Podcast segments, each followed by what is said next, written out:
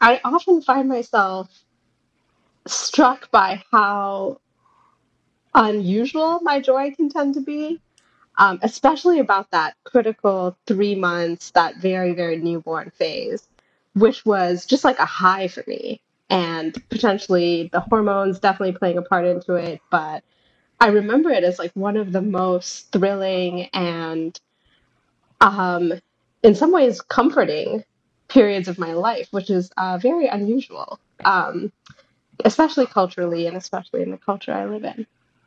It's so much fun to hang out with a baby. I don't know. I've always always had more fun hanging out with kids than adults because they're just they're they're doing what they want to do. Like they're very immediate with like they see something and they want to interact with it. And babies are like the distilled version of that. It's so much fun to watch your kid like interact with things for the first time and watch their like understanding of the world grow. It's just it it's kind of hard to want to do other stuff, honestly. We had my mom and my sister uh, for three months with us, so that mm-hmm. went a long way. Um, I remember my mom did the dishes every night. My sister brought us a home cooked meal every night. So we didn't have to think about anything except caring for the baby, which um, it, is also it, unusual. It's also it's almost kind of funny how um, there's a certain point in the equilibrium of like when somebody is being helpful, where you are letting them help more than like they are helping you. Like we, there were moments where she was doing stuff that I would have preferred she maybe didn't do or like didn't care if she did or not. But the important thing was that she felt like she was being helpful it's I think pretty rare to feel that with anybody just because so little help is offered in general to other people. It's definitely a cultural tradition. Um, it's actually called confinement, um, which I think is a weird term for it, but it's sort of how my grandma and my mom all referred to it. And the mom, especially the first time mother, will often go to her mother's house and live there without the father. Um, for the first three months. So that's how when I was born and my sister was born, my mom took us, went to her grand, you know, my grandma's house, and she lived there. And I remember when I was pregnant, my grandma was really frustrated that I wasn't coming home because my family's in Sri Lanka. And she was like, "Oh, you know, you're ha- you're not having the baby in your mother's house." And I was like, "It's okay. My mom is going to be with me." It is very much a value that you are not alone.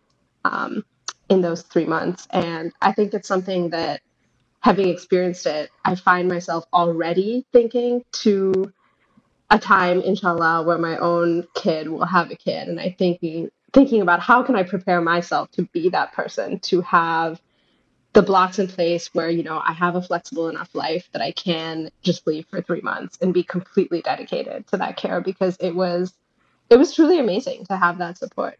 It wasn't like unfamiliar, but it's definitely a much more extreme version of the value that I grew up with in like the rural Midwestern, very independent, uh, independently minded. Like you're supposed to, you know, pull yourself up by your bootstraps or whatever. So, like my my my parents, I think, while they love to imagine themselves as as very helpful, I think they're a lot more restrained in it. There was no way they would ever ever ever ever come and just take care of us for three months like that you know? That's just not something that that tracks in their in the culture that i'm from. Is she 16 months now? I think she's 16 months. Either 15 or 16 they definitely come out undercooked. Like the the fourth trimester is a real thing. Um, they're definitely not supposed to come out that early. They just do because physically they wouldn't make it out ever uh, with any with a bigger head. Uh, so like the first three months i think were I think I feel like they passed by the fastest just because they required the most amount of care that they ever will. You are always always on duty, um, or you're sleeping. Those are like the two things that you have time to do. And once she started gaining a little bit more independence, I feel like we were able to catch our breaths a little bit more. And then she started crawling. It's like it's all it's all like uh, predicated upon like the different mobility milestones so far. Like from the first three months when she starts to recognize the world exists outside of herself, and then she starts crawling, and then she starts walking. those all have a different feeling of how how fast time is passing, in my opinion. And her ability to move away from us, I think, is huge. Um, at least in in the limited time we've known her, that seems to keep expanding telescopically in this way, right? Like the amount, how far she can get from us keeps ex- extending and will only continue to do so. And so much of her growth is centered around that. I think it's so interesting that Logic thinks that, you know, the newborn phase went by so fast because I experienced time maybe a little differently in that I do think that went by super quick when I look back, but I almost wish that I could have slowed it down. And maybe you don't disagree with this logic, but but I, I really there was such a like nesting feel to the way we got to do it and to the mm-hmm. way I um, was able to be. It was also the most intense period of breastfeeding, which I know Logic wasn't able to experience, and so that I think could be a difference here. But you know, the breastfeeding was like there were days when I was breastfeeding her for eight hours, and that really does start to taper off as they grow. And I remember like I would just snuggle with her and do a lot of like sleep feeding, dream feeding. Um, and it, it really did have this sort of relaxing quality to it. Where as a as a whole, the three months flew by. But in those three months, I really felt like I was getting to enjoy all of those moments. Do you experience a difference between the rate like the the sense of how fast things are moving on a like in a, in real time versus over time? That's that's a very trippy and confusing question, but like I, I guess I guess I'll explain that this is how it is for me. It's like periods of time pass at varying rates, and then like being present with them feels like it's going it's lasting forever. You know, do, mm-hmm. do, do you feel any kinds of like parallax effects like that in terms of like looking back on a period of time versus being in the moment with them? I think totally for me. Time just feels trippy with a baby in yeah. general. Yeah. And I find myself, I catch myself sometimes in those moments where, you know, maybe I'm not as present. I'm thinking about the next thing. I'm thinking about all the things on my to do list. And I'm finding myself being a little bored or being a little annoyed that this is taking so long, catching myself and thinking, but she it was just yesterday that she was the squiggly worm mm-hmm. and i miss that mm-hmm. and this is going to keep happening i'm going to keep missing all of these parts of i'm going to miss the part we're at right now um and it's i don't always catch myself right i'm definitely not perfect mm-hmm. but um i find myself frustrated that even knowing how little we have and how important it is to grasp every moment i still will do that and i'll still get ahead of myself mm-hmm. What about you, Logic? I it feels like time that passes so fast for me when I'm like fully engaged with something. It's like almost the opposite, I think. Like if I'm if I'm in the mid if I'm doing something with my my full uh focus, that that feeling of time passing disappears instead of uh, comes into focus. And Logic, you are unusually good at being extremely present with a baby. I've I've mm-hmm. honestly not really seen anyone do it better. It just comes extremely oh. naturally. It's everything else that's hard. But being there with the baby is Yeah, yeah. yeah. it's just it it's easy cuz they are like they're in the moment as I would be in like absent real life adult responsibilities mm-hmm. mm-hmm. or distractions.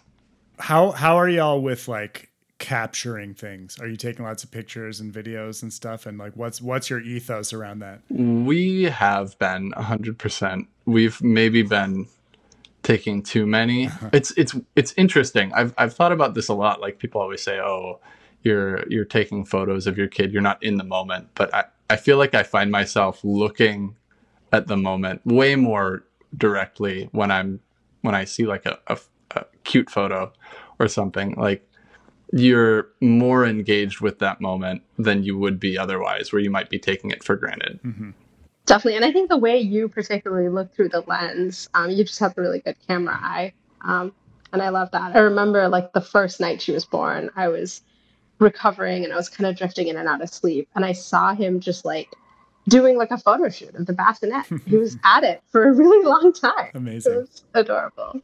Has it does it feel like it's been long enough that you can look back and have that experience of like wow, can you believe that happened? Like is it is it long enough ago that it feels like a huge deal to look back? It's we have a different baby than the one we came home with for sure. Yeah. Like it's it, looking back at photos it's like wow.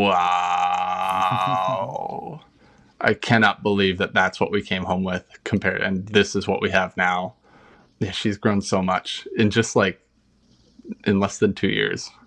What are some of your favorite things that are happening new right now?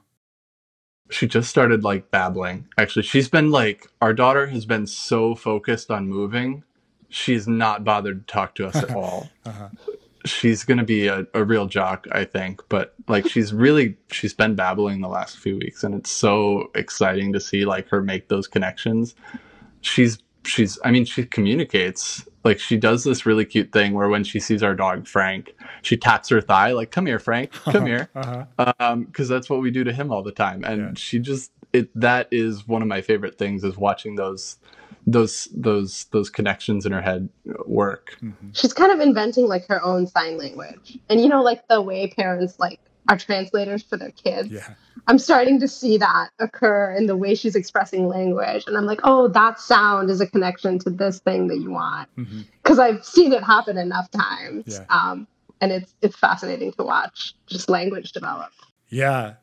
Did, are, are there so is it not quite at the point of words like are there so mm, so you don't have those like you but it sounds like you're really on the cusp of like those unique to her, to her words that there are sounds like, she'll make yeah. when she sees like our dog uh-huh.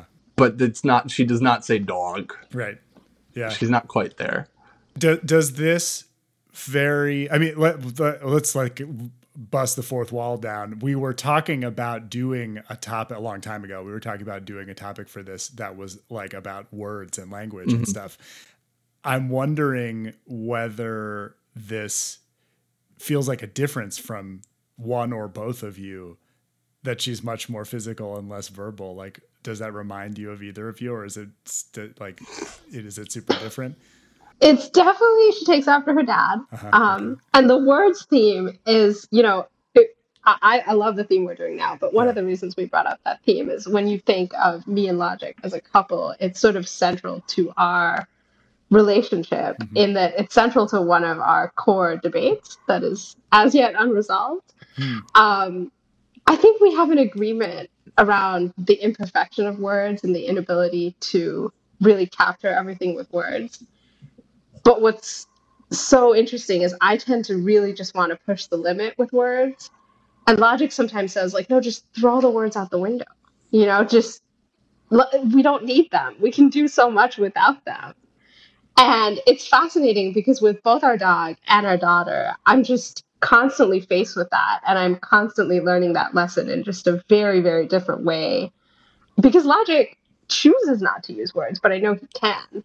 Um, both of them sort of are, are at such a different developmental stage with that. And our dog will never talk to me, right? Um, but he does communicate with me all the time. And so that, that was the, that's like a sidetrack on the words. No, that's amazing. Are you are you speaking multiple languages in the house? I wish. Um, I have been. So yeah. we our nanny actually speaks German, oh, and okay. I also have took a language courses in German in, in undergrad. So I've been speaking that with her when she's around. But um, other than that, yeah, we our only shared language is English. Mm-hmm. And English is my first language, even though I do speak a second language. Um, but yeah, you're right about the German, and you know, it'll be a little bit there, but maybe not as much for her to be bilingual. Mm-hmm. So I grew up in a monolingual communication house. I was exposed to Hebrew through education, but really just as a written language. Mm-hmm. Uh, and the so I never experienced what it's like for a child to grow up hearing more than one language. And my eldest is being exposed to enough Spanish that something very interesting happened in the house the other day that I noticed, which is that she's babbling in Spanish. uh, but, you know, in a way that, like, if an adult did it, I would find you know a, a, like a light skinned person of European descent like my child, but adult, I would be horrified by what she was doing. and and I said that to my wife. I was like, this is kind of upsetting. Like I don't really want her to do that in front of anybody else. And she replied, What do you mean? This is what she did when she was learning English five, four years ago. Like, this is just the first phase of like making the grooves in her brain for those sounds. And mm-hmm. that put me at ease a little bit, but I'm not totally settled. I'm wondering whether you have either of you, as word people who have a baby, have an opinion on this debate or any like actual science that might set me at ease. I don't know. I mean, that makes me think of a little bit adjacently of, you know, picking up accents and how I feel about that, uh-huh. because I noticed that logic particularly can just do this sort of naturally. And at at first I was like, oh, how do I feel about this? But then also realizing it's not an intentional thing. It's more of a, a, a sign of sort of sharing a culture in a way. It's a sign of like being so immersed that I can that that he can do that. Mm-hmm. And I feel like maybe your daughter's wherever she's picking that up from, it's her way of connecting to where she's picking it up from, mm-hmm, right? Mm-hmm. I think it's pretty intentional. A lot of it. She's got our our my sister-in-law is fluent in Spanish and speaks Spanish with her. They're doing it in class. She's in preschool. She's in her first year mm-hmm. of preschool, and so they're doing a little bit of language stuff there and uh, I think that, but I think I do think that it's with Spanish speaking faculty members at the school. Mm-hmm. Like I think that there are people that she relates to that way. So I think that's a pretty interesting. I mean, that's what that's what it, that's how it works with learning your first language as a baby too, right? Like you're you're imitating, just like you were saying with the body language with the dog and patting the leg. So yeah. Even when you get older, like that is the first step of learning another language. It's just rote repetition, getting the, the getting your lips and tongue to do the right shapes to make the right sounds. Mm-hmm. It's so challenging to do, and even like that sort of babbling, getting the getting the mouth feel right for Spanish, especially. Like I don't think I I, I can't roll my R at all. Uh, and I took Spanish in high school, and it's like those sorts of things come with with practice, and whatever that shape that takes uh, is what works. Yeah. I love that we got to both of our topics. And I feel like the reason that happened has to do, it's also, I think, probably the reason we're all friends online is, is that y'all love learning. Is that fair to say? You're, bo- you're both very avid about it. I always, I always, I always tell my wife that um, it's not that I love learning. It's like a, it's more of a compulsion than a desire. Can't like I could learning. not help myself yeah. if I tried. So, like a question that I have is, and this is for both of you to answer: is is is your love of babies and your love of learning connected? Absolutely, hundred percent.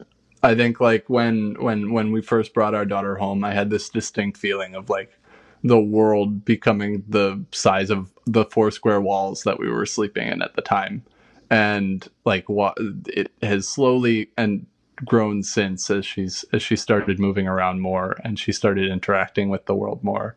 You get this you get a real sense of learning uh, uh, uh, of learning through your your kid as you watch them do these things. And it's it's really gratifying in a way that doing it yourself is is not necessarily um, not that it's not gratifying but it's a different kind of gratification. And I think learning to be a parent, learning to be in relation to another human in that way is just there's no there's been no other experience I've had like that. And in thinking about, you know, we're thinking about having another baby, um, inshallah, we really want we really want another baby. Um, we knew that almost immediately. And I think like one of the things I think about is that feeling of meeting a new human who's breathing the same air for the first time, it's just electric. It's electric in what it did to me, and I can't wait to meet a future baby. And it just, I, I, when I see babies in general now, I have that feeling. And then when it's your own baby, it's like, oh my God, we had a part in making this new human exist. How incredible is that? And then you get to watch what humans do, right? Which is fundamentally learning is so much of the core of who we are as a species. Absolutely. And I think it's something we really admire about you and our friendship with you, for sure, in, in how much um, you have a devotion to learning in all these ways. You have, kind of have your fingers in so many different pots, um, and we we love that about you.